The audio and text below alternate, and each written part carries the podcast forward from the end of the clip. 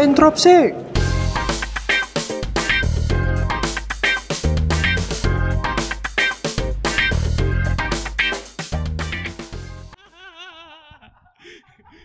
Nah kalau Bro Ben gimana ini? Tadi kan kalau saya bilang kalau Bro Agung nih lurus banget, saya zigzag gitu ya.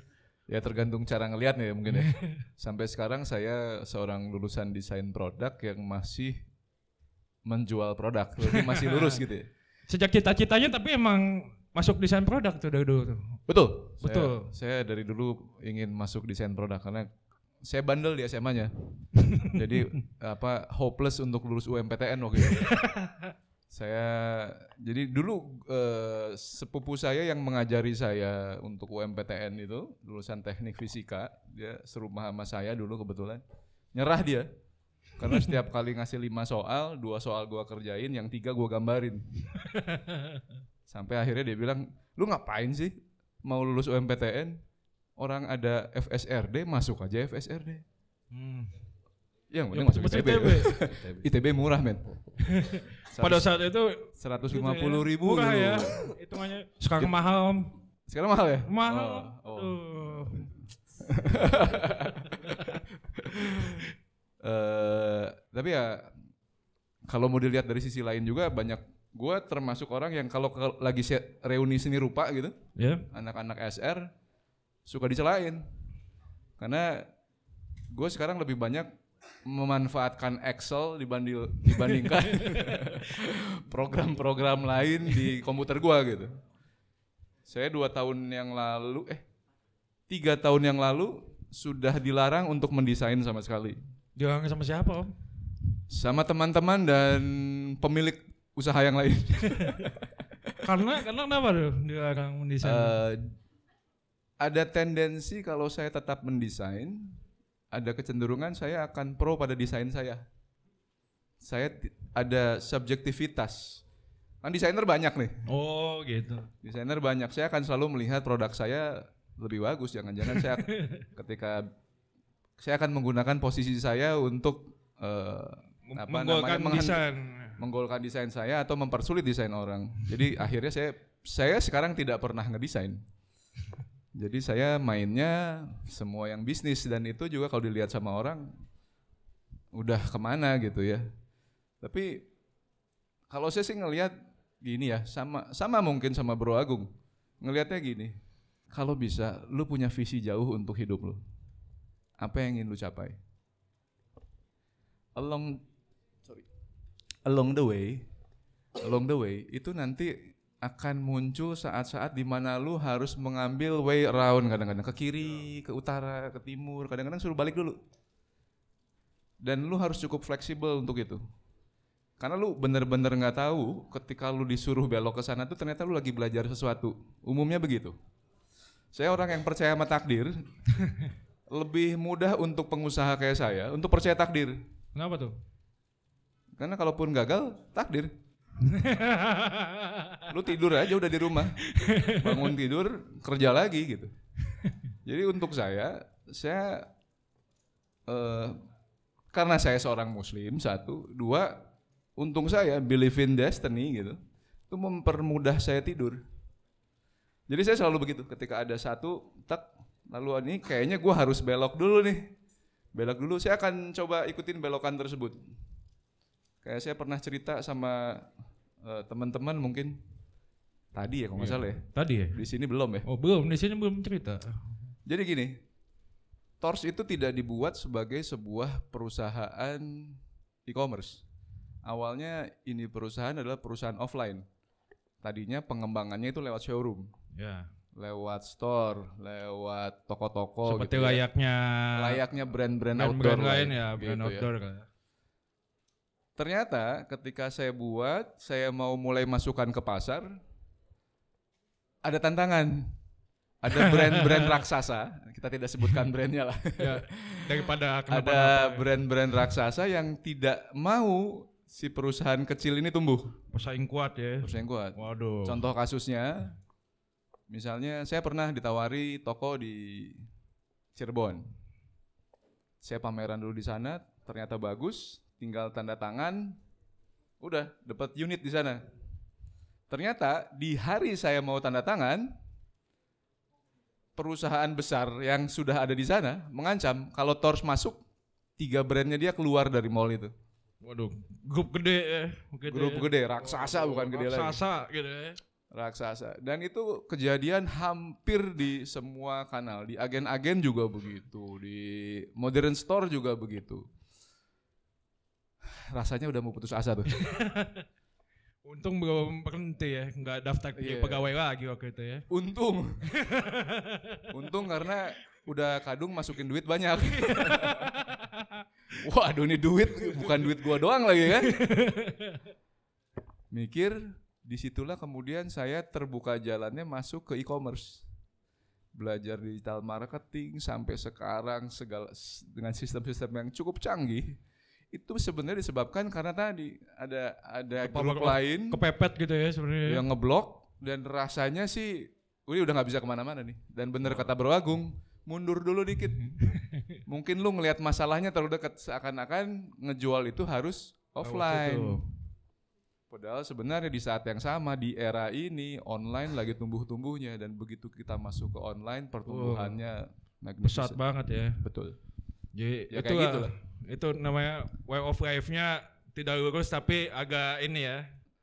Nggak zigzag juga tapi sih ya sebenarnya. ya, Ya, kalau mengikuti- zigzag masih gini kadang-kadang Ya. mesti mundur bro kadang-kadang mesti mundur dulu kadang-kadang mesti mundur salah satu yang pernah saya rasain mundur tuh ya jadi saya saya dulu kan punya eh, bisnis kaos namanya Mahanagari oleh-oleh Bandung konsumennya adalah eh, turis-turis yang datang ke Bandung atau orang Bandungnya sendiri yang suka sama segala sesuatu yang berbandung-bandungan gitu ya lalu saya menyadari suatu titik ini gue tidak bisa menggunakan internet dengan baik kalau gue konsumennya cuma di Bandung, bener kan?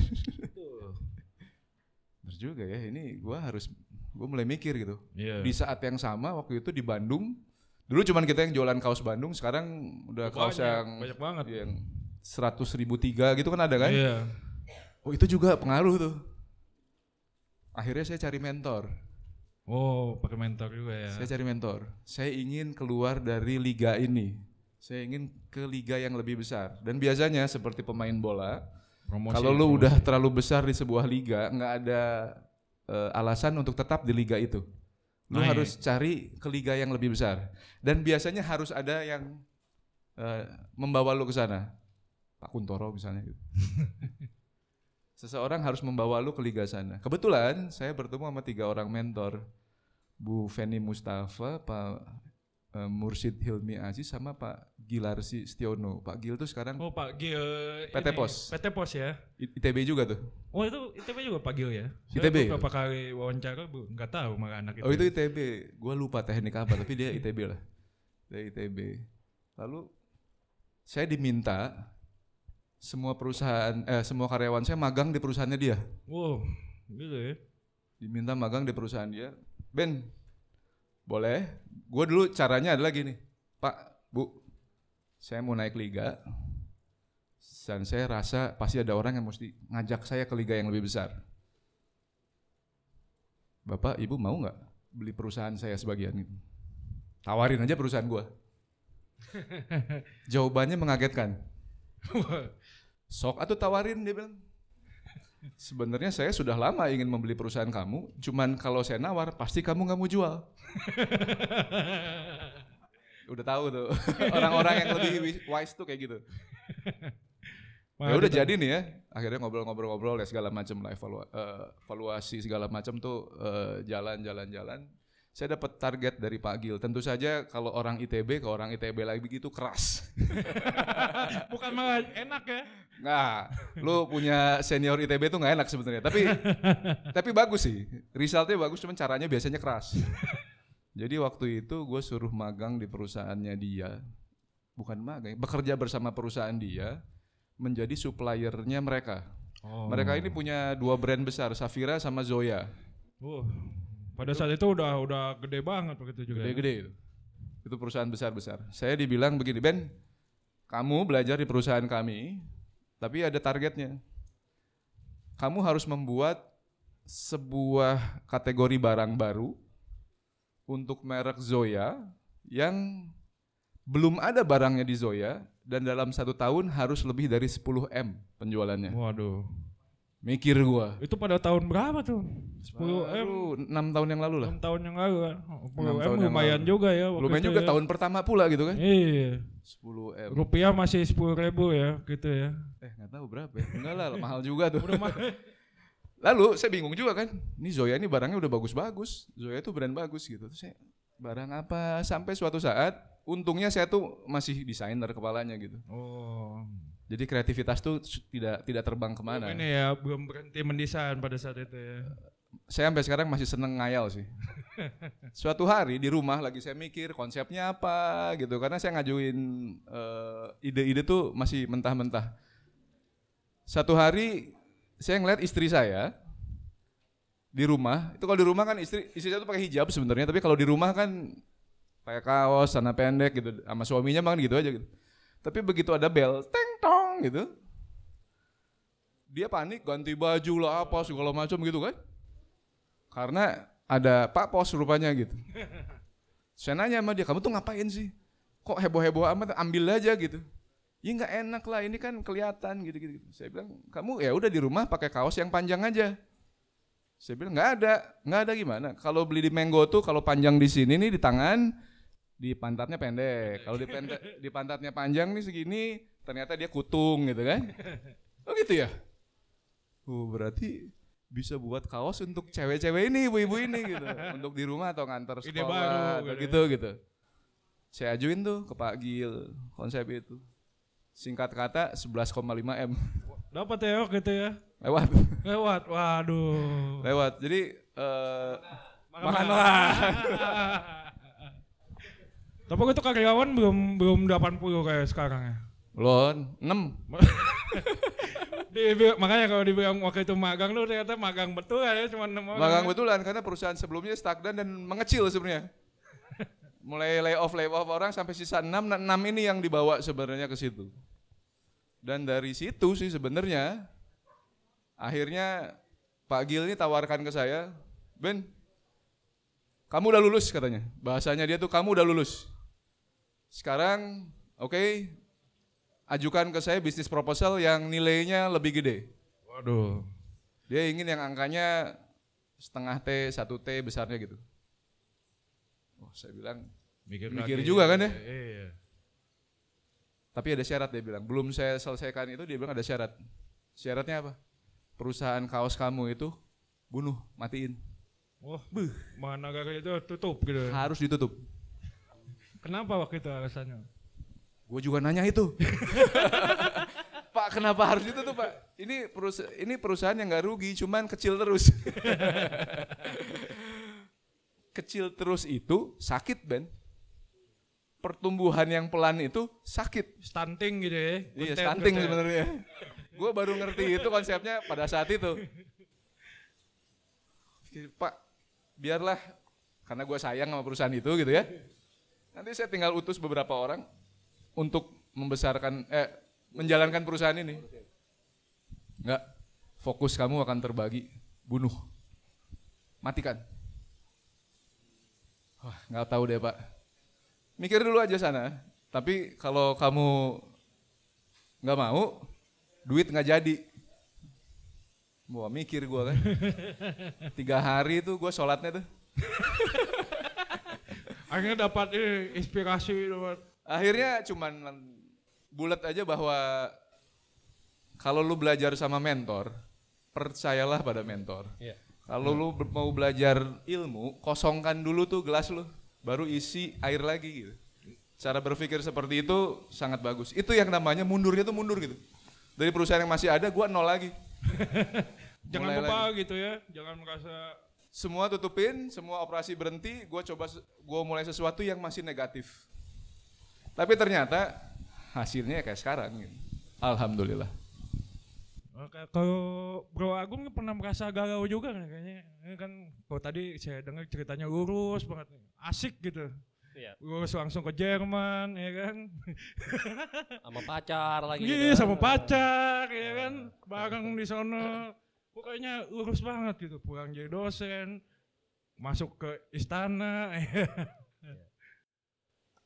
enggak semuanya seakan-akan kayak gitu ya. Mungkin Iya. mungkin orang membayangin oh jadi jadi CEO di umur 41 41. begitu kan orang mungkin ngerasa gitu. Tapi saya tetap akan mengatakan tadi kalau you mau mendaki ini buat yang pendaki gunung. Saya bukan pendaki gunung, tapi saya belajar dari pendaki gunung.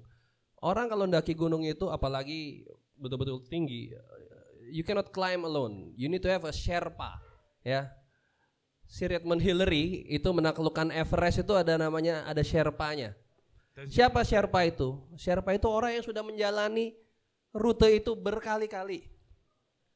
Karena dia akan tahu apa yang ada di depan mata tanpa kita tahu kenapa. Saya kasih satu pelajaran ini mungkin nggak banyak tahu teman-teman. Waktu saya di kantor UKP 4 di periode sekitar tahun 2012-2013 ada seorang dosen kita, guru besar kita di ITB dan yang kita hormati sekarang mudah-mudahan beliau sudah selesai dengan masa hukumannya. Namanya Profesor Rudi Rubiandini. Ya. Guru besar Teknik Perminyakan. Beliau waktu itu akan dilantik jadi kepala SKK Migas waktu itu. Habis dari wakil menteri kemudian jadi wakil kepala, kepala SKK Migas tanpa saya ketahui dan kita kenal karena ya sama-sama dosen. Uh, saya waktu di UKP 4 juga menanganinya menangani uh, energi. Suatu ketika tiba-tiba Pak Kuntoro tadi orang yang beliau uh, Om Ben sebut sebagai mentor saya dan bos saya waktu di kantor bilang ke semuanya, "Eh, barusan Rudi Rubiandi ini ketemu gua. Besok mau dilantik jadi kepala dan dia bilang dia minta bantuan salah satu dari kita di UKP 4 untuk jadi deputinya. Dia minta namanya Agung Wicaksono. Oh. Tapi Pak Kuntoro bilang, but I said no way. Dia bilang no way, don't take my guy, kata Pak Kuntoro. Saya ada di ruangan waktu itu dan saya kaget dia ngomong gitu karena saya juga nggak nggak nggak pernah menduga. Anda bayangin, kira-kira perasaan saya kayak apa? Padahal udah tinggal sebentar lagi ya. Kepala SKK Migas gitu kan, dia nawarin jadi deputi. Iya. Bayangin, Waduh. gitu kan? Apa kira-kira yang ada di pikiran lu? Pikiran lu apa? Terus tapi bos lu bilang nggak, nggak boleh. Lalu gimana? Pasti galau itu. Waduh. Ya kan? Wah, b- ya kalau mikir gaji gua gaji. Ya, merasa gitu kan, dihambat masuk gitu ya pada saat itu. Ya tapi no. Tapi ya sudah. Dia mentor saya, dia bos saya. Dan tapi dia bilang keep communicating, bilang sama Rudi mungkin tahun depan. Tahun depan itu 2014 which is sudah ganti ganti pemerintah gitu kan, Tapi presiden. tidak udah mungkin. Tapi tahun depan lu bilang deh. Tapi boro-boro tahun depan. Tiga bulan setelahnya kita tahu apa yang terjadi dengan Pak Rudi Rubiandi ini. Dan uh, the first guy who called me itu saya habis nonton berita itu subuh-subuh di TV. Orang pertama yang nelpon saya adalah Pak Kuntoro dia bilang, Cak, dia, dia manggil saya Wicak gitu ya. Cak, itu kenapa tuh Rudi? Wah nggak tahu Pak. But all I know is that you save my life. Kalau waktu Karena- itu Karena saya nggak tahu. ya. Dan dan saya juga nggak tahu kenapa Pak Kuntoro mengatakan begitu. Mungkin dia mengatakan menyadar, mungkin dia menilai ah, lu masih terlalu hijau, ah lu nggak akan kuat atau apa pun. Tapi keputusan beliau itu ya betul-betul save my life. Karena betul tahun depannya 2014 ketika pindah pemerintahan, ketika Pak Sudirman saya jadi menteri, saya masuk Kementerian SDM bantuin Akhirnya. Omongan beliau tahun depan tanpa direncanakan gitu ya. So ada banyak hal yang tidak pernah kalau kita bicara meniti karir tidak pernah jadi sesuatu yang kita bisa rencanakan di awal. Ini kalau teman-teman tanya sekarang Pak Agung kemarin ketika memutuskan mundur dari Transjakarta udah punya rencana dong mau ngapain? Saya bilang enggak. Belum punya I rencana tuh sebenarnya. I go home. Karena ada sesuatu, ada ada bagian penting. Ini ini sebagian besar mungkin belum berkeluarga ya. Tapi ada bagian penting dalam dalam hidup kita, ya kalau itu soal pilihan mas. ada ada yang lain, ada soal pilihan. Tapi ada bagian penting dalam hidup kita yang apalagi laki-laki gitu ya. Kita punya tanggung jawab di satu tempat, tapi ada tanggung jawab lain yang harus kita penuhi. Itu salah satu alasannya. Tapi yang lain juga memang ketika kita bekerja di satu tempat, jangan pernah berpikir bahwa saya melakukan pekerjaan ini untuk mencapai apa setelahnya. Jadi jangan matok target gitu, bro. Saya pingin, saya mau jadi di Rut Pertamina ini supaya setelah ini jadi menteri misalkan. Maka niscaya kira-kira malah nggak kejadian. Malah nggak kejadian ya? Karena apa? Karena apa yang you kerjakan bukan dilakukan dalam konteks untuk melakukan yang terbaik pada posisi you, tapi untuk supaya setelah itu jadi apa? Fokusnya bukan fokus kepada pekerjaannya justru ya. Sama. Ya, waktu itu saya bisa jadi direktur MRT Jakarta. Saya bukan orang kereta. Satu-satunya pengetahuan saya tentang kereta adalah saya naik KRL dari Rawabuntu ke Tanah Abang gitu ya. Ya. Tapi ketika 2016 Pak Gubernur Basuki Cahayapurnama. Butuh percepatan MRT dan lagi-lagi Pak Kuntoro sebagai orang senior yang saya rasa beliau tuh ditanya oleh siapa pun gitu ya, siapa pun tuh agak banyak nanya ke beliau dan saya baru baru selesai dari Pak Sudirman Said ini. Dan kemudian gimana? Kamu siap nggak untuk MRT jadi direktur? Saya nggak pernah bayangin jadi direktur walaupun walaupun nih pertama kali saya naik MRT tahun 99 Ben. Waktu kita kita beda tahun ya tapi kita berangkat kita ini alumni satu program yang sama namanya Singapore International Foundation atau SIF ASEAN Fellowship. Dapat kesempatan satu semester exchange di Singapura di NUS atau di NTU atau SMU waktu zaman itu ada eh, 10 kampus di Indonesia bersama-sama dengan negara-negara ASEAN lain bisa di sana. Dan di situlah tahun 99 saya pertama kali ngerasain naik MRT dan ngerasa wah ini keren banget ya gitu ya. 99 ya, kita aja Nggak- belum kepikiran nggak- ya. nggak kebayang gitu loh. Dan mestinya Indonesia punya gitu. Never cross my mind but 20 years after that saya bertanggung jawab untuk merealisasikan MRT itu dan benar 2019 bulan Maret ketika saya sudah di Transjakarta memang tapi tadi anak-anak yang menjalankan MRT itu semuanya adalah anak-anak uh, senior-senior juga yang waktu itu uh, kita rekrut kita bangun. Nggak pernah direncanakan begitu. Sama ketika saya ke Transjakarta nih ada dua gadis manis di depan ini anak anak eh, Transjakarta juga loh. Oh. Kalau belum yang yang belum kenal tuh ada ada Utari sama Rana.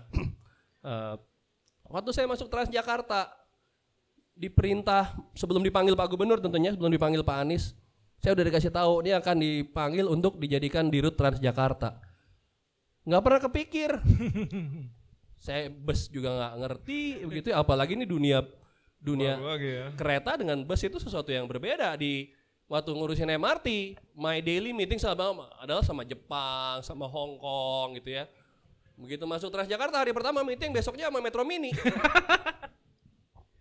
gitu Sangat tapi jauh beda ya. ya tapi karena satu tadi saya nggak merencanakan tapi kedua ternyata memang ada ada kekuatan lain di di dunia ini yang memang mengatur jalan hidup kita. Ya ketika Pak Gubernur Anies panggil saya dan katakan bahwa saya diminta untuk menjalankan tugas Transjakarta ini dan buat saya memang kalau sudah negara dan seorang gubernur adalah negara ya. Seorang gubernur dipilih oleh rakyat dengan suara terbanyak dia adalah representasi negara. Ketika dia memanggil kita memberi tugas maka buat saya itu harus dijawab hanya dengan satu kata siap. Seberapapun kalau boleh ditanya seperti mematikan bayi saya MRT was my baby. Merasa sebagai my baby ya kan? Karena dari nol anak-anak itu. Tapi karena negara memanggil ada tugas yang lebih besar lebih berat oke you have to be able to let go your baby dan jalani Transjakarta dan selama setahun terakhir satu 15 bulan ya alhamdulillah begitu banyak dan itu adalah pelajaran yang paling banyak saya dapatkan kalau mau dibandingkan dengan semua tempat yang lain ini mungkin hanya satu tahun tiga bulan tapi paling banyak. Karena apa? Karena saya berhadapan dengan paling banyak orang. Ya, hampir 10 ribu, Hampir 10 ribu setiap hari ya. hampir 10 ribu karyawan dan baru dua hari yang lalu alhamdulillah satu juta Satu juta. pelanggan. Bayangin satu juta orang naik angkutan umum di Jakarta ini Itu satu juta tuh setiap hari ya? setiap hari. Per dua hari yang lalu itu udah tembus satu juta ya dan it it can it can only go up menurut saya it can only go up. Nah karena banyaknya orang dan dan one day anda semua mungkin ada yang mau jadi researcher uh, spesifik tapi one day you'll have to manage ya kan? Iya. you have to manage. And management itu adalah soal satu hal. People behavior. Managing perilaku orang. Dan semakin banyak orang yang lu hadapin semakin beragam maka semakin besar pelajaran yang lu dapatkan di sana. Dan di situlah kenapa saya merasa dapat banyak sekali pelajaran dari Transjakarta Kalau misalnya kita lihat nih fenomena anak-anak ITB kan kadang-kadang bingung nih, habis lulus mau ngapain gitu. Apa gua harus kerja aja nih atau gua harus berbisnis nih? Jadi prinsipnya apa sih kalau buat Pro Agung ini kan juga waktu awal nggak nggak langsung matok ya, gue pengen jadi di root atau apa dan segala macam. Nah, itu sebenarnya prinsipnya itu apa sih? saya ini mungkin ada kaitannya juga dengan uh, upbringing. Dan upbringing saya yang cukup signifikan itu sebelum masuk ITB saya ada di satu SMA yang namanya SMA Taruna Nusantara. Kalau ada yang ada di sini anak anak Tarnus juga. Dan selama di sana tiga tahun itu cukup kuat membentuk bahwa saya merasa saya tiga tahun di Taruna Nusantara dibayari oleh rakyat untuk sekolah. Masuk ITB dulu SPP-nya 500 ribu ya Ben eh? Zaman gua. Oh lebih kecil lagi loh iya iya lu beda setahun lumayan bedanya. Beda gocap lah ada kali kira-kira ya. Gue cuma 300. oh 300 ya ya dulu anak 95 emang dibilang borjo. 500 ribu SPP itu mungkin subsidinya nggak tahu mungkin 80 persen lah. Jadi lagi-lagi saya selama hampir lima tahun dibayar negara. Jadi saya merasa bahwa as much as possible saya ingin lakukan pekerjaan yang dampaknya adalah kepada publik ya jadi makanya ketika saya kerja di konsultan beberapa tahun itu akhirnya kemudian saya resign dan sekolah lagi karena saya merasa hmm masa sih gua kerja hanya untuk dalam tanda kutip memperkaya kalau memperkaya band sebagai ini sih nggak apa-apa sebagai teman gitu ya. Tapi kalau memperkaya orang yang nggak kenal ada di mana dan dan am I giving something to my country big enough? Kalau nggak nggak saya tidak merasa cukup ya udah saya hentikan. Nah itulah jadi satu prinsip saya. Termasuk ketika kita berada di satu organisasi yang bekerja untuk negara pun misalkan di kementerian di BUMN atau di BUMD itu juga jadi pegangan saya. Saya harus pastikan bahwa langkah yang saya ambil ini adalah memang untuk kepentingan orang banyak dan bukan hanya untuk kepentingan seseorang atau beberapa orang semata. Itu yang jadi pegangan, jadi prinsip. Nggak selalu mudah, makanya tadi ketemu tembok, mundur, geser, lewat sana, maju lagi. Tapi itu kira-kira pegangan yang dibentuk dari pengalaman di SMA dan di ITB. Nah kalau Bro Ben nih ada prinsip tertentu atau tips dan trik gitu menjalani hidup sampai seperti ini gitu saat ini. Gitu. Saya sama sama Bro Agung. Jadi sebenarnya no matter where you are kayaknya. lo mau ada jadi dosen, lo mau jadi pengusaha, lo mau jadi direktur BUMD gitu. Jangan fokus sama diri lu. Eh, lu harus fokus sama yang lebih jauh gitu. Kalau saya selalu melihatnya gini, berusaha melihatnya gini. Gua sama Agung itu cuman beda dashboard, tujuannya sama. Tujuan gua pengen masuk surga. Pengen masuk surga, khalifahnya bumi ini harus memperbaiki bumi. Iya kan? Berbuat kebaikan. Cuman dashboardnya gua pengusaha satuan unitnya itu ya rupiah, Ya, dolar, kayak begitu kan? Tapi gua tidak mau ketika dashboard gua naik gini tujuannya salah gitu. Tetap Jangan ngegas terus ngegas ke mana-mana. tapi ke mana Aduh. gitu. Ingat ada tujuan. Gue tetap merasa bahwa gue ada tujuan. Tujuan gue memperbaiki dunia ini da- dari apa pun, dari barang dagangan gua, dari temuan-temuan gua, dari sistem yang gua. Bahkan kalau teman-teman mau tanya nanti, Om Ben, bisnis modelnya kayak apa sih? Boleh nggak di-share ke kita? Boleh. Bisa jadi satu sesi sendiri nih ya. Bisa jadi sesi, boleh silahkan pakai.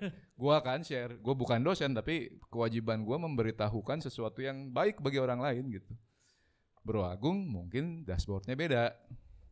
Dashboardnya tadi itu pelanggannya puas satu juta makin banyak orang pakai kendaraan Kendaraan umum. umum.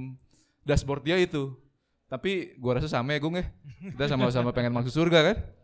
Amin. Itu aja, Pak. Oke, ini kayaknya dari tadi saya nanya terus kita bakal lempar ke publik kali ya. Ini di kita akan lempar kepada penonton. Begitu juga kepada apa Slido ya yang udah di ini. Ya, Halo Bang, gua Riki dari manajemen 19, baru Wah, banget lulus. SBM ya? Iya SBM, baru banget lulus. Pengen tanya ke ini sih Bang Ben dulu, pertama. Kan aku sama saudara baru bikin bisnis sih Bang, baru banget sekitar tiga bulan. Eh, mau nanya sih, apa dulu sih yang kita harus kejar kalau brand tuh masih kecil banget, apalagi sekarang brand-brand murah, kualitas juga udah nggak kalah gitu loh. Brand awareness atau apa, terus gimana sih kita naikin brand image kita gitu? Kita masih agak mungkin melalui website atau melalui apa kita masih bingung sih sebenarnya arahnya mau ke mana ini. Produknya apa, Bro? Kita kalung, aksesoris sih kalung, ada kalung kita juga mau jual gelang habis ini. Oke. Tiga bulan. Baru tiga menuju ke empat bulan. Oke. Nah, Siap. itu aja. Kasih Siap. Tadi siapa namanya, sorry? Diki. Diki ya? Diki. ah, langsung karena kita Bro Diki. ngobrol aja langsung saja. Eh, hubungkan apa pun yang lu punya sama digital. Karena pertumbuhan paling cepat ada di digital. Indonesia pertumbuhannya sekarang cuma 5,1 ya kalau nggak salah ya. Eh, bahkan ekonominya? nggak belum nggak sampai situ. Nggak nyampe 5 ya? 2019 tuh 5,02. Kecil. Brazil satu persen bro. sebenarnya ekonomi secara umum sebenarnya melambat. Tapi kalau lu hubungkan itu sama digital, itu ce- kecepatannya luar biasa. Jadi saya bisa bilang apa pun yang kamu jual tadi aksesoris itu coba cari cara untuk menjualnya dan mengkomunikasikannya secara digital. Kekhawatiran lu misalnya brand-brand lain eh, apa ada produk-produk lain yang lebih murah lalu eh, mereka jual lebih murah tapi kualitasnya mungkin sama that's their problem. Mereka akan kaya kok dengan menjual lebih murah. Mereka hanya akan hidup satu dua tahun ke depan sementara nggak mungkin. Dengan jual murah lu nggak akan bisa bayar pajak. Suatu saat lu akan jadi buronan negara gitu dengan cara itu. Nggak percaya diri lah. Lu anak SBM kan lu belajar marketing, lu belajar branding, ada cara digital untuk melakukan itu sekarang. Eh, kita boleh ngobrol di luar, tapi yang pasti gini, di awal-awal nanti kalau lu masuk ke digital marketing, nomor satu kalau ads, advertising, coba target banyak conversion. Coba, ya conversion. Nanti lu, lu harus belajar sih You're welcome to come to my office, boleh sih. Kalau mau, tapi ya gitu ya, ITB sama ITB gue keras. Jadi eh kalau lu ingin branding ke depannya, ya benar tadi kalau saya nggak salah dengar, lu kan pengen branding kan? Jangan mulai di marketplace. Build your own website pakai platform orang. Ada banyak platform di dunia ini, mau pakai Shopify, WooCommerce, apa segala macam lu pakai itu, pakai platform yang sangat eh, efisien di depan. Toh sekarang hampir semua platform-platform itu agregatornya apa segala macam bayarnya SaaS kok. SaaS, SaaS, SaaS. Bayarnya per bulan. Lu nggak lagi harus beli bayar di depan 400 juta, 2 miliar, enggak diketeng kok bayarnya hal-hal seperti itu tuh. Lu buat platform yang sangat bagus, mulai brandingkan di sosial media dan berani main paid ads berbayar jangan pakai organik kecuali kamu punya teman partner yang eh, sosialita di dunia digital itu bisa tapi kalau tidak pakai uang aja Pakai mulai dengan paid ads di web store, konversikan semua ke web store. Usahakan sebanyak mungkin transaksi di web store. Bagaimana dengan marketplace? Tunggu sebentar. Satu dua tahun lagi kamu masuk ke marketplace dengan web store yang sudah sangat bagus, marketplace-nya nanti akan tiba-tiba meledak. Web store dulu kuat, kumpulkan data-data konsumen di situ. Nanti lu bisa tahu. Kalau di Tors tuh kita udah tahu. Misalnya, lu kalau masuk ke web store gua, ada yang masuk nggak tadi? Ada yang coba ngecek? Ada yang coba ngecek? Ya mohon maaf tadi yang ngecek akan kita kejar-kejar sampai tiga bulan ke depan tuh. Udah kena loh. Eh, salah satu misalnya nih, yang sangat hebat yang kita bisa lakukan tuh adalah kita bisa tahu konsumen kita tuh ses A-nya berapa persen, ses B-nya berapa persen, ses C-nya berapa persen. Branding yang kita lakukan itu berhasil atau tidak? Jangan-jangan kita branding A ternyata yang belinya C semua. Dari mana taunya? Dari handphonenya. Lu masuk ke situsnya, situs-situs bagus seperti ini, bagus dalam arti eh, kemampuan menarik datanya bagus. Lu bisa tahu dia pakai handphone apa, seri mana. Jadi kalau Samsung, Samsung A berapa misalnya gitu, S berapa. Kalau lu hubungkan itu dengan harga eh, handphonenya, lu ketahuan dong. Yang ses A berapa orang, ses B berapa orang, ses C berapa orang. Gak mungkin yang pakai S10 gitu, ses C kan, itu ses A pasti gitu. Lu bisa lihat, nanti lu bisa pikir lagi, oh ternyata gue memang banyaknya yang B atau banyaknya yang A membuat iklan atau membuat produk berdasarkan data itu tadi. Jadi di awal-awal jangan takut, coba dulu aja buat produknya, nggak usah terlalu banyak mikir kayak di kampus. Di kampus kan kamu harus begitu. Bisa, bagus, akurat, tapi terlalu lama. Mendingan iterasinya dipercepat dengan banyak main paid ads. Cobain gagal, lihat itera- iterasi lagi, selalu punya laporan disebutnya, kita nyebutnya apa ya namanya, eh postmortemnya. Jadi kalau melakukan sesuatu gagal, catet yang paling penting tuh yang gagal gitu. Jangan lakukan lagi gitu. Jadi gitu dulu aja. Di depan coba sebanyak-banyaknya, fokus di website, main sosial media, banyak dapat data, repeat, ulangi lagi, desain produk yang lebih bagus dengan komunikasi yang lebih tepat karena data-data di dalamnya lebih bagus. Gitu bro. Singkat Gitu, ya. Bro. Gitu ya. Terus ada pertanyaan lagi om? Kasih ya, dari Sami sami. Sosial media nih. Mau dong dikasih wejangan buat lulusan wisuda Juli 2019 sampai sekarang masih belum dapat kerja gitu. Makasih. Om Agung nih bisa ngasih wejangan gitu. Saya juga lagi nyari kerja sekarang.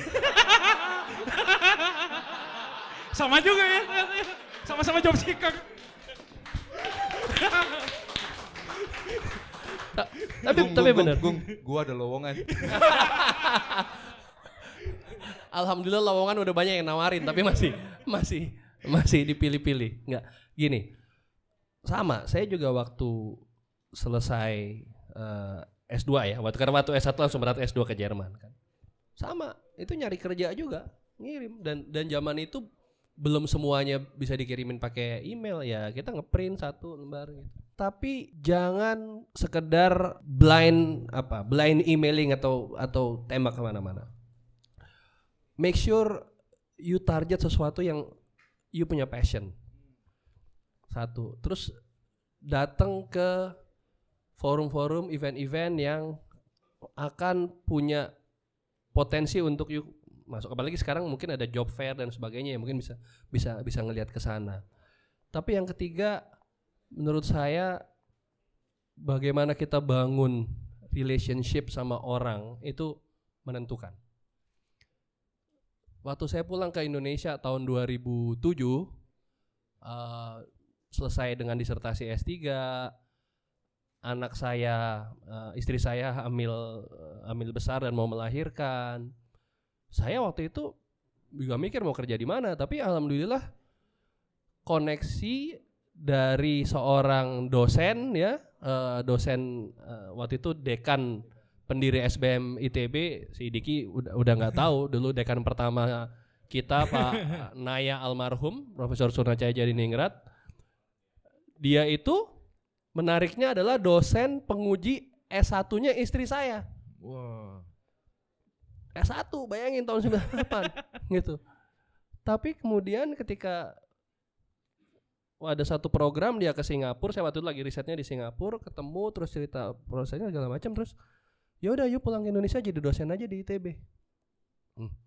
Saya nggak nggak mengira loh ternyata kok ada opportunity itu datang. Jadi udahlah kalau anak ITB jangan mikir jangan khawatir. Ini kalau sampai anak ITB khawatir nggak dapat kerja, ah, no way. Jangan jangan pada berpikir begitu.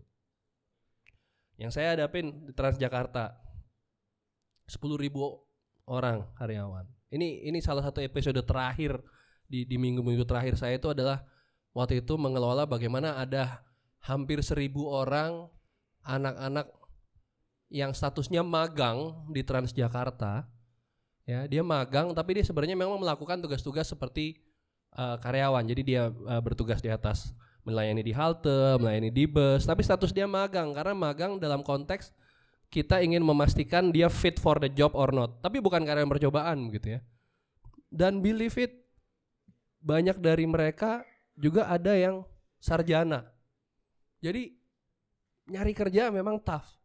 Tapi I'm sure kalau ITB harusnya enggak. Harusnya enggak kalau cari kerja. Dan kalau enggak jangan mikir cari kerja, mikirlah kayak Om Ben. bikin bikin bisnis. bikin usaha, bikin tempat kerja, bikin lapangan kerja. Ya. Saya nggak bisa ngomong lebih banyak soal itu karena saya belum. Ini saya dosen sekolah bisnis tapi belum pernah bikin bisnis itu aja nih. Ya. Ya. Karena saya ngajarnya, Jurusannya apa tuh? saya ngajarnya Eh, etika bisnis. Ya, ma- mata kuliah yang dia punya. Mata kuliah yang saya ajar etika bisnis sama marketing manajemen. Tapi kalau saya ngajar marketing, dosen tamunya Ben.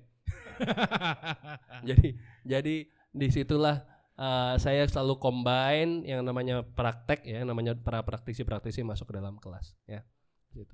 Kalau Bro Ben nih ada ada nggak tadi bingung nyari kerja gitu? Ada masukan nggak nih buat teman-teman yang bingung nyari kerja? bingung nyari kerja. Sebenarnya gini ya, nggak eh, kerja tuh pasti dapat sih. ya kalau lu bilang terus gua mau di bawah UMR pasti dapat kan? Nyari kerjaan, mah, nggak? kerjaan mah ada aja gitu ya. Ya, kerjaan mah ada aja sebenarnya. Tapi permasalahannya adalah kadang-kadang kita set the bar too high. Itu juga masalah. Anak baru tuh cari ruang untuk kelihatan menonjol. Kayak Bro Agung tuh. Dia tuh menonjol. Gua sejak sejak kita sama-sama mahasiswa, gua tahu di dari kita tuh berapa ribu orang sih mahasiswa ITB itu Seangkatan 1500 zaman kita. 1500-an gitu ya. Ada orang-orang yang menonjol dan akan destiny lagi ngejar orang-orang ini gitu kan sebenarnya. Tapi tidak terbatas hanya di kampus, di mana pun lu, cobalah menonjol di mana gitu. Lu harus punya panggung. eh join something dari jangan pilih terlalu pilih-pilih juga bergaul eh lu lihat lah di mana lu kuat, di mana lu bisa menonjol, menonjollah di sana. Kayak misalnya dulu gua waktu SMA gitu ya. Ya gua anak seni rupa ya, kemampuan kimia gua sangat terbatas. Begitu juga matematika. Tapi ketika ulangan, proyeksi, gambar apa segala macam, gue bisa ngerjain empat ujian temen gua sekalian Waduh. gue menonjol, gue dibutuhkan sama teman-teman gue, sehingga ketika ujian biologi, gue bisa mendekat kepada mereka. Minimal ini ya menonjol di geng gitu ya. Iyalah, lu tidak di, nggak mungkin lu ini punya satu, bener, lu bisa semua nggak mungkin. Orang kita itu diciptakan sebagai makhluk sosial, bisa bekerja dalam tim. Dan kalau lu baca buku Sapiens, Sapiens Noah eh, Noah Yuval Harari. Harari.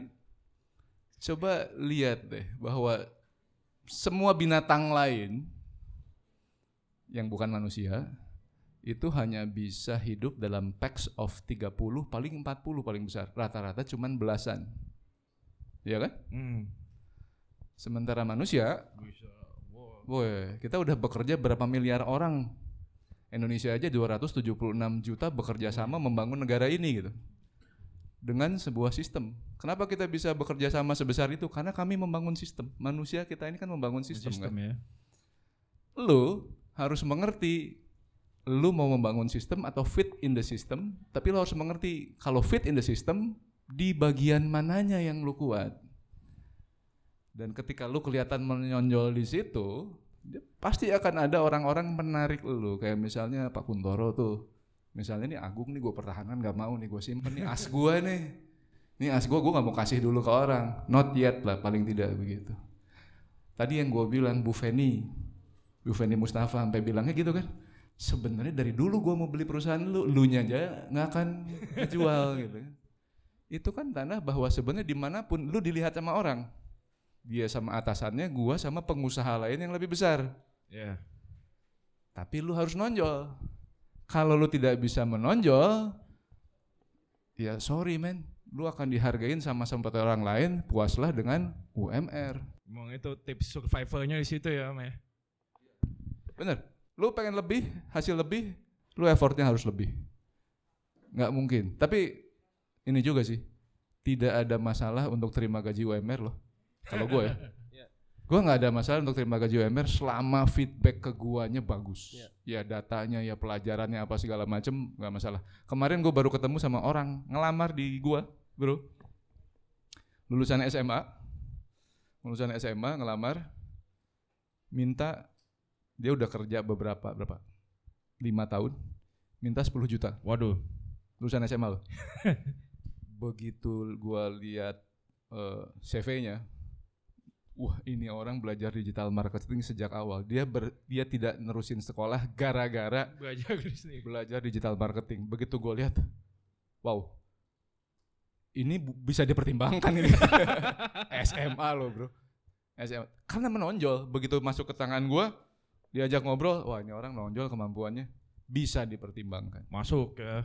Belum, Oh, belum. belum. Baru kemarin wawancara Kemarin. dipertimbangkan.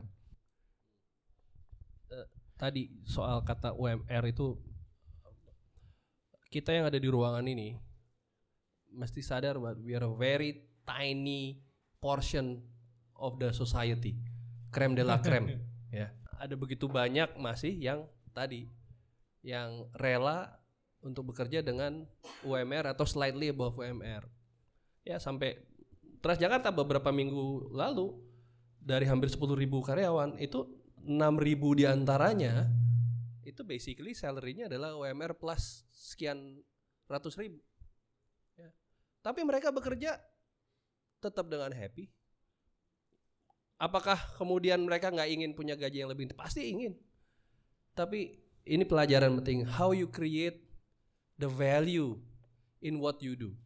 Dan ketika Anda jadi pemimpin, ketika Anda jadi leader, you also have the responsibility to create the value on what your people do. Bagaimana membuat mereka merasa bahwa mereka bekerja lebih dari sekedar memenuhi, dan Memenuhi mendapatkan Target ya. UMR Ya. tadi. Mereka yang menjaga hal melayani di halte, menjaga pintu di bus, jaga keamanan. Kita semua dan jangan salah. Sampai kemarin saya masih ketemu tuh sampai saya ingat saya namanya Francisca Patiasina. Seorang perempuan dari Ambon sarjana hukum Universitas Patimura. Tugasnya jadi petugas keamanan. You bayangkan bahwa yang namanya nyari peker, nyari kerjaan itu kalau you bener nggak bisa mendorong bahwa you punya kelebihan, you akan ya ada di sana. Average. Dan saya berharap Anda semua di sini bukan adalah orang yang harus mendapat kesulitan untuk menonjolkan diri, tapi Anda harus jadi satu orang yang pada suatu saat bisa melihat potensi orang-orang yang ada dan mengangkat mereka mereka supaya mereka punya value lebih dari apa yang ada di job desk mereka atau apa yang jadi di gaji mereka. Itu. Thank you, Bro Agung. Ini kita lemparkan lagi ke Flow, ada yang mau nanya lagi? Interupsi. Nextnya eh, yang mau nanya siap-siap ngantri juga ya. Ya.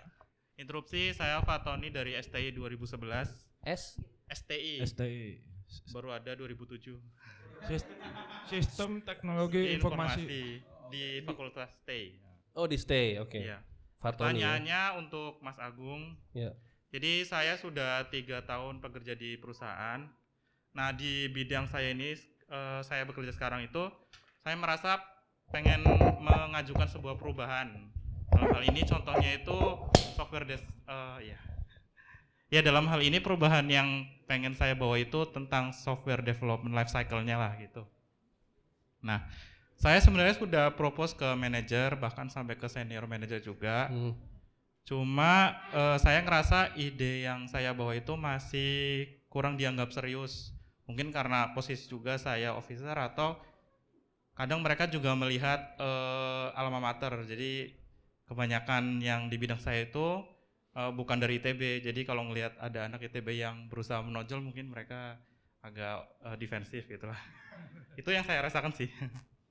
nah, jadi tapi sementara saya sendiri ngerasa eh, di bidang saya itu eh, masih bisa berbuat lebih baik gitu dengan perubahan yang sekarang itu yang saya ajukan. Nah, pertanyaannya adalah apakah ada approach lain eh, jika seorang officer ingin membawa sebuah perubahan ke satu bidangnya gitu. Terima kasih. Mhm. Iya. Itu pertanyaannya. Pertama, pertama soal ITB jangan khawatir saat saat ini di negara ini ITB juga lagi disetrap kok. Ya.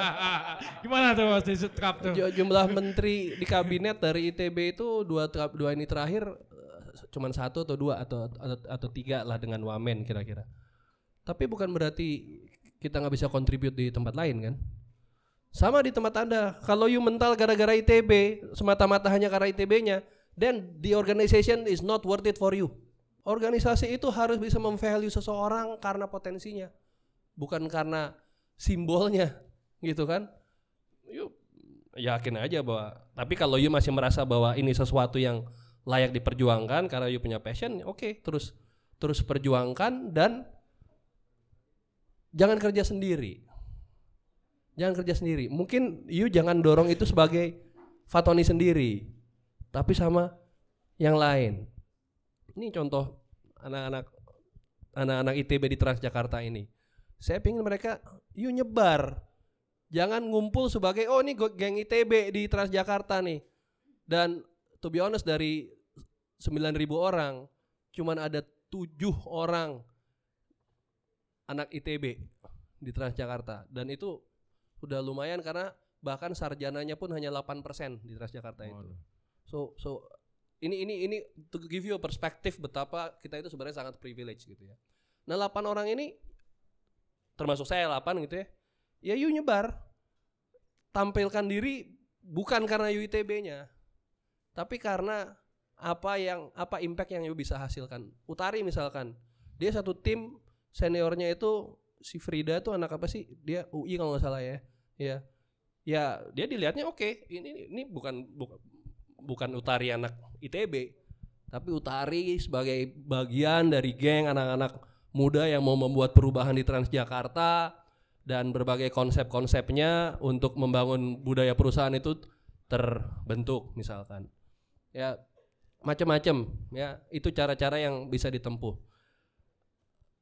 Saya misalkan selamat datang Jenderal. Ini Mas Didik, komandan lapangan OSKM 98 yang meng, ya menginjak-injak saya ketika saya di OS ya. Eh, eh, di sebelahnya ada Taufik Rahman 94 waktu eh, waktu di jurusan TI-nya eh, dia yang mencoba me- membuat hidup saya susah tapi terima kasih malam ini udah eh, datang dan kalau ada yang membuat hidupmu susah karena you anak ITB satu ya udah you you quit you find other place atau ya you buktikan bahwa you ITB dengan cara you bekerja sama orang lain gitu. Kalau soal memasukkan ide gimana tuh mas? Dia punya ide dan Hmm. pengen di, itu diterapkan gitu diajukan tapi Iya. nggak diterima. itu tadi ja- eh, jangan jangan di jangan didorong sebagai ide eh, sendiri semata gitu ya Iya. kerjakan itu eh, bersama dengan yang eh, dengan yang lain ya. Eh, karena kadang-kadang mungkin orang khawatir dengan diri you Fatoni mungkin orang khawatir wah ini anak kuat banget kayaknya ya karakternya gitu ya. Eh, dan dianggap sebagai pesaing atau apa. Ya salah satu strateginya adalah you coba kurangi tapi you coba kolaborasi dengan yang lain. Karena terus terang salah satu yang sering dinilai orang itu kelemahannya anak ITB itu. Potensi kuat potensi bagus tapi secara karakter juga jadi sangat kuat sehingga orang intimidated ya ada orang yang intimidated nah gimana caranya supaya tidak terlalu mereka intimidated lu cari cara eh, menjualnya dengan bersama dengan yang lain. Bisa jadi nggak perlu you yang ngejual idenya orang lain, tapi yang penting terrealisir. Gitu. Kalau bro band ada ide nggak? Gue melihat orang kuat apa enggak agak beda. Gimana tuh? Lu smart, hebat, apa segala macem, tapi lu masih takut sama uang untuk gue nggak kuat sih. Jadi yang tadi Om Agung bilang, eh, Bro Agung bilang bahwa ada opsi untuk lu untuk keluar, either cari pekerjaan lagi atau buat sendiri. Kalau lu bisa buat keputusan kayak gitu cepat, itu berarti lu hebat, lu kuat. Tapi kalau lu punya ide, tapi masih mikir, aduh kalau gua giniin nanti gua diinjak-injak. Kalau gua keluar nanti gua nggak dapat gaji gitu. Sebenarnya belum kuat, belum kuat. Udah nikah belum kata Bro Agung? Belum nikah, nikah dulu lah. Bukan ke lu, Kenapa mak siap-siap? gak mempan kalau ke dia percuma gua. pilihan terlalu banyak pilihan susah. Jadi kalau cara mau apa ya? Kalau lu mau cara bener-bener jadi orang kuat kayak Bro Agung gitu ya, jangan takut sama duit. Kalau lu nggak takut sama duit, bener deh, buat keputusan tuh gampang-gampang.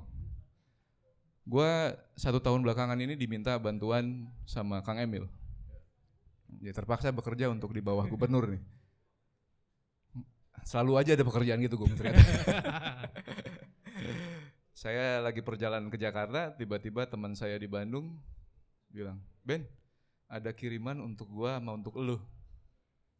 Apa? Hah? Kiriman dari siapa? Dari seseorang dari sebuah kota tertentu. Ngirim apa? Kue. Jadi dikirimin fotonya ke gua, motor. Waduh, motor apa tuh? Harley usah ngomong lah, Davidson. nggak usah, nggak usah, Waduh, nggak usah kedetil lah.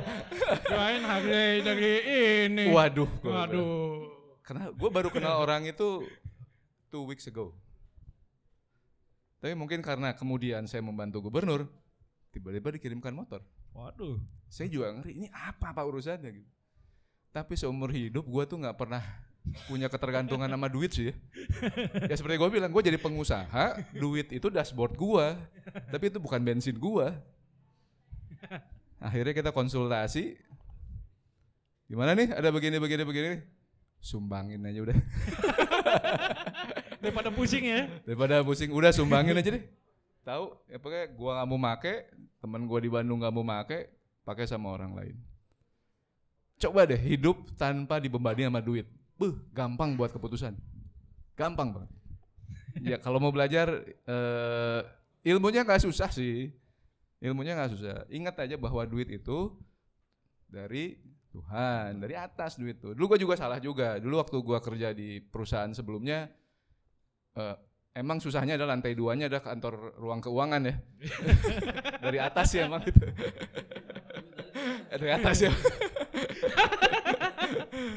Tapi salah gitu. Kalau gue sekarang percaya bahwa rezeki gua kalau nih misalnya nih, gua nolak tadi tuh. Nah tadi, kalau emang rezeki gua, tunggu aja lah, nggak lama lagi. Entah penjualan gua soaring ada sesuatu yang cepat, entah tiba-tiba Agung, Ben gue punya motor juga gitu. yang rezeki gua pasti akan nyampe ke gua. Yang tadi nggak beres tuh godaan doang lah, ini mah cepet-cepetnya doang. Lupain kerja untuk duit, bener kata Bro Agung, kerja tuh untuk prestasinya untuk orang lain. Itu enak. Buat keputusan gampang ya. Sip, mantap. Bro, masih ada yang mau nanya lagi? Tadi yang ngacung sebelahnya, ah, ya masih mau nanya nggak? Interupsi. Ya, silakan. Kau. Eh, saya Bimo dari Informatika angkatan 2013. Jadi tadi yang menarik adalah dari eh, tentang apa ya? Tentang Pak bukan Pak ya, Bro. bro, Bro Hmm, Agung saya juga tadi. bro. Oke, siap Bro, Bro. Siap. Jadi eh, kan kalau misalnya kita punya tujuan terus habis itu ada yang menghalangi, terus kita mundur sedikit eh, lalu cari jalan gitu kan. Jadi eh, yang pengen saya tanyakan adalah penting gak sih sebenarnya kita punya tujuan yang kayak benar-benar satu tujuan ya mungkin tujuannya masuk surga yang tujuan aurowinya itu tapi tujuan duniawi itu penting gak sih kayak satu gitu karena yang sampai sekarang saya jujur nggak punya yang seperti itu. Yang saya lakukan sekarang adalah saya punya tujuan yang kecil-kecil. Mungkin uh, waktu kuliah tujuan saya oke lulus dalam 4 tahun gitu. Itu yang saya capai terus habis itu setelah kuliah baru dekat-dekat ini mau ngapain. Misalnya sekarang saya punya tujuan oh dalam tiga tahun saya harus sekolah dibiayain kantor. Nah itu yang saya kejar tapi nggak tahu setelahnya itu. Apakah kita penting banget punya tujuan yang besar yang satu itu atau atau kayak cukup aja kita jalannya yang terbaik sama kita karena uh, along the way apa yang kita tahu kan makin berkembang kan. Saya yang apa yang saya ketahui saat ini sama saya lima tahun yang lalu udah jauh berbeda. Yang mungkin memperkaya eh, apa yang saya tahu jadinya mungkin tujuannya geser gitu. Eh, jadinya mungkin eh, kayak tadi dibilang apakah cukup guiding prinsipal aja gitu. Prinsipnya mungkin ber, eh, sama negara atau tetap harus ada itu satu tujuan yang duniawinya itu gitu terima kasih Anda pasti dulu SK, OSKM-nya ini ya, menghayati banget ya. Harus terukur gitu ya. Oh, kahim. IF 13 ya. Udah nikah? Oh. Enggak itu penting saya tanya. Karena tujuan yang ada di pekerjaan itu tentu bisa bermacam-macam dan tahun ini sama dua tahun lagi bisa jadi berbeda. Dunia berubah begitu cepat. Dunia berubah begitu cepat ya. Eh, sehingga untuk kita set satu target bahwa dalam tiga tahun gua mau jadi apa begitu. Ah, bisa jadi ap- apa yang kita mau capai itu udah nggak ada udah nggak ada lagi pada pada saat itu. Tapi selama kita hidup di dunia what you want to find is happiness pasti. Dan happiness itu kebahagiaan itu bagaimanapun dan di mana pun pasti yang ingin kita harapkan itu kita alami bersama keluarga jadi kenapa gue tadi tanya lu udah nikah apa belum karena at times itu akan jadi satu kompas yang menentukan dampak dari langkah yang saya ambil ini untuk keluarga seperti apa. Buat istri saya, buat anak saya seperti apa. Mungkin buat Liu mau sekarang belum kepikir, udah punya pacar. Ya berarti pikirin pacar dulu kira-kira sekarang ya. itu itu juga sama Dito juga tuh yang di depan tuh sama sama 2013 tuh gede sama. Ah, Bisa dicoba. Ya, ya. Karena itu akan nentuin bahwa how to, to make sure bahwa you build happiness dengan keluarga karena apa pun tadi duit mau seberapa banyak sih duit nggak akan nggak akan nggak akan lebih dari tiga kali kita makan sehari gitu ya.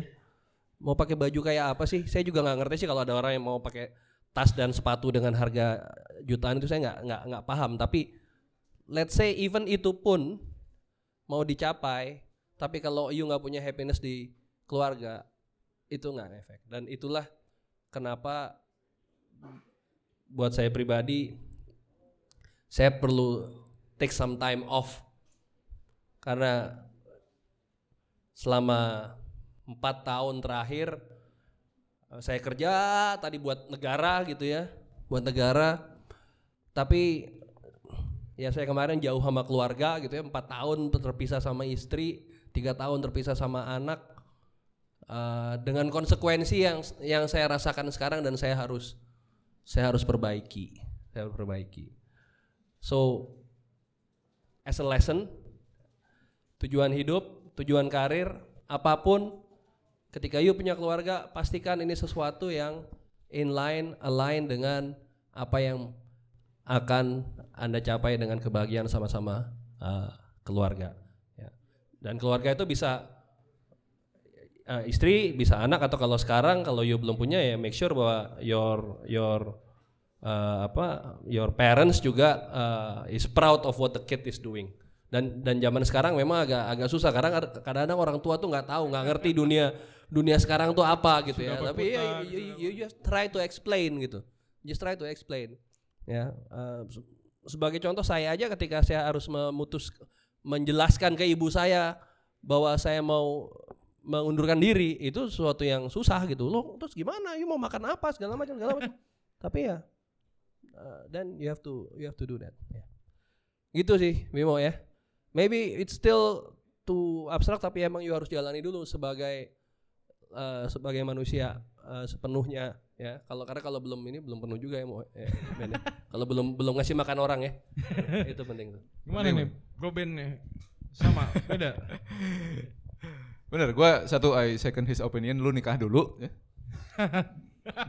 lu nikah dulu, rasain bener, rasain maka, ngasih makan orang, tanggung jawab yang lebih besar, itu akan sangat membantu lu untuk menentukan ya target-target lu. Tapi kalau ngomongin target kayak tadi, gitu, eh, saya agak pisah-pisah berbagai macam target dalam segmen-segmen hidup saya gitu. Saya punya sisi profesional. Tadi yang lu tanya saya bukan duniawi, profesional. Ya. Karena sorry ya, hidup gua gua gak mau cuma dikotakan di masalah nyari duit. Nyari duit ya. Sorry, Duniawi bro. gitu ya. Nggak- nggak bisa dan sangat tidak efektif ketika gue lakukan sebagai pengusaha. Why? Pengusaha tuh hidupnya gini. Lu kebayang nggak ketika gue lagi turun? Akankah gue akan merasa hancur ketika hidup gue cuman untuk perusahaan? Gitu. Makanya gue selalu berusaha jalanin semuanya tuh. Hidup gue tuh ada bener tuh tadi Bro Agung. Selain profesional, keluarga itu close. Ya itu nomor satu juga bisa dibilang lah itu. Itu nomor satu juga. Saya punya kehidupan sosial saya punya kehidupan eh, sebagai pengabdian. Saya memasukkan pengabdian tuh sal- sebagai salah satu aspek hidup. Tetap gua jalanin semua. Kenapa? Karena ketika perusahaan gua katakanlah jatuh secara bisnis gua lagi jatuh. Tapi hidup gua nggak jatuh. Keluarga gua baik-baik aja. Secara sosial teman gua masih baik-baik saja secara tadi pengabdian gue masih bisa mengabdi ke orang lain gitu. Jadi kalau lu ngeliat aspek hidup gue, gue coba jalanin semuanya agak sebisa-bisanya seimbang, sebisa-bisa seimbang. Kenapa? Karena gue nggak mau. Gue pernah ngeliat, gue pernah nyetop dua orang hampir bunuh diri Waduh, kenapa tuh gitu? karena dia menganggap hidupnya cuma satu segmen itu aja. Orang yang jatuh cinta banyak yang mau bunuh diri kan? Wah. Karena dia bilang ketika jatuh cinta hidupku hancur. Kagak kehidupan cinta lu doang lagi yang hancur. Itu doang yang lagi hancur. Duit masih punya gitu kan. Mungkin kerjaan masih jalan gitu. Lu jangan menilai keseluruhan hidup lu ini menjadi sebuah segmen kecil yang namanya profesional doang, cinta doang, keluarga doang. Enggak, itu semuanya jalanin dengan baik. Untuk khusus yang profesional, kalau gua targetnya adanya di perusahaan. Di perusahaan. Gue sejak dulu, sejak saya berguru pada mantan bos saya itu, saya selalu punya cita-cita pengen punya brand internasional. Wes. Pengen banget gua. Ekspor. Uh, pengen ekspor walaupun 18 pieces dulu gitu ya. Tapi enggak, buka aja jalannya gitu. Buka jalannya. Tercap. Gua punya target-target. Selalu punya dong gue yang nentuin juga kan sama Iya. teman-teman. Target penjualan naik sekian ratus persen, naik sekian ribu persen, naik sekian. Itu kita targetkan semua. Tapi again, itu adalah kehidupan profesional gua. Nanti gua akan, dulu gua gua nggak nyangka bahwa di tahun kelimanya Tors, Tors mulai jualan ke USA.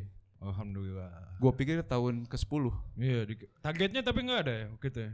Gue pengen, tapi gue pikir awalnya ini akan terjadi tahun 8, 9, 10. Yang Bro Agung bilang, teknologi mempercepat ternyata. Alih-alih gue menggunakan cara ekspor tiang dulu dianut sama orang, gue cari model sendiri. Sehingga bisa dipercepat di tahun kelima. Ya itu target, tapi ya tadi, target tuh harus punya kesempatan untuk maju dan mundur lah. Karena dunia ini berubah. Tapi kalau hidup lu tolong bagi jadi beberapa segmen yang berbeda, suruh mereka hidup harmoni, jangan ada satu ketinggalan. Satu ketinggalan tidur tetap nggak enak. Biasanya sih begitu. Siap. Terima kasih banyak untuk Bro Ben dan Bro Agung. Mungkin ini kata-kata penutup ya sebelum kita serahkan lagi kepada MC ada yang mau disampaikan nggak Bro Agung nih? Men, me- apa, mengkonklusikan perbincangan kita pada malam ini. Saya nutupnya relate langsung sama pertanyaan Bimo tadi. Em, kenapa tadi saya bilang salah satu kepuasan tinggi saya adalah ketika saya berada dan mewujudkan MRT dan setelah itu Transjakarta karena pada waktu saya kerja di MRT pada akhirnya anak saya waktu itu bilang anak anak saya perempuan cuma satu dia bilang Dad finally you have a cool job to build MRT all over Indonesia. Maunya dia all over Indonesia waktu itu, ya. Finally you have a cool job. And that really gives you the spirit, gives me the spirit bahwa oke, I'm doing something that makes my my kid proud. Dan waktu ditugasin sama Pak Anies pindah ke Transjakarta, I also have to explain to her. Saya dipindah, Papa dipindah nih ke Transjakarta. Oh, tapi kita pernah naik Transjakarta itu ya waktu kita naik buat Asian Games itu kan. Oh, that's cool too. So fine, peace gitu. My my daughter thinks that's cool. That's it. It's okay. Ya. Jadi kalau kita bicara karir, make sure bahwa you are doing something yes for the country, but also makes your future and dan buat kita di sebuah keluarga, future kita adalah keturunan kita, future kita is proud about it. So kita kerja bukan sekedar untuk cari makan, tapi kita kerja untuk masa depan. Ya, makasih. Ben. Jadi ya tadi seperti kasus gua di kelas gitu ya. Gua sela- selalu merasa bagian dari kehidupan ini gitu. Gua pasti punya tugas di kehidupan gua. Gua selalu berpikir seperti itu. Eh, dan nanti along the way gitu ketika lu jalan mungkin teman-teman yang udah lebih senior pasti akan ngerasain bahwa sebenarnya memang talent lu dan opportunity suatu saat akan ketemu bareng tuh. Yes. Biasanya begitu. Ketika talent sama opportunity ini kebuka bersama, ambil. Kayak seorang striker bola, itu kan gabungan antara skill sama opportunity ya. Opportunity. Inzaghi gitu ya. Iya, lu harus ada di tempat yang benar untuk nyekor tuh. Lu harus punya skillnya dan sebenarnya sering kali, sering kali sebenarnya yang lu bisa kontrol adalah yang skill tadi itu. Persiapan diri lu untuk siap ketika opportunity-nya datang. Opportunity datang kapan? Di menit keberapa kalau bola? Di tahun keberapa umur lu? It will come. Cuman lu nya siap enggak pada saat itu. Make sure dari sekarang siapin. Jadi ketika bolanya pas banget, golin. Langsung gitu aja. Bro. Oke, mudah-mudahan. Oke, tepuk tangan dulu.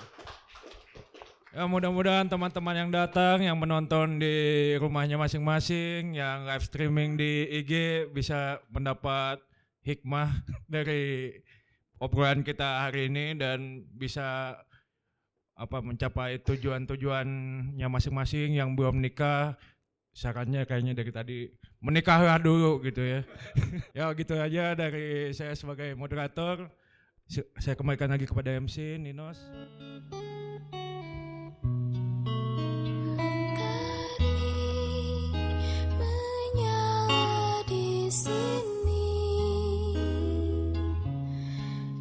see you.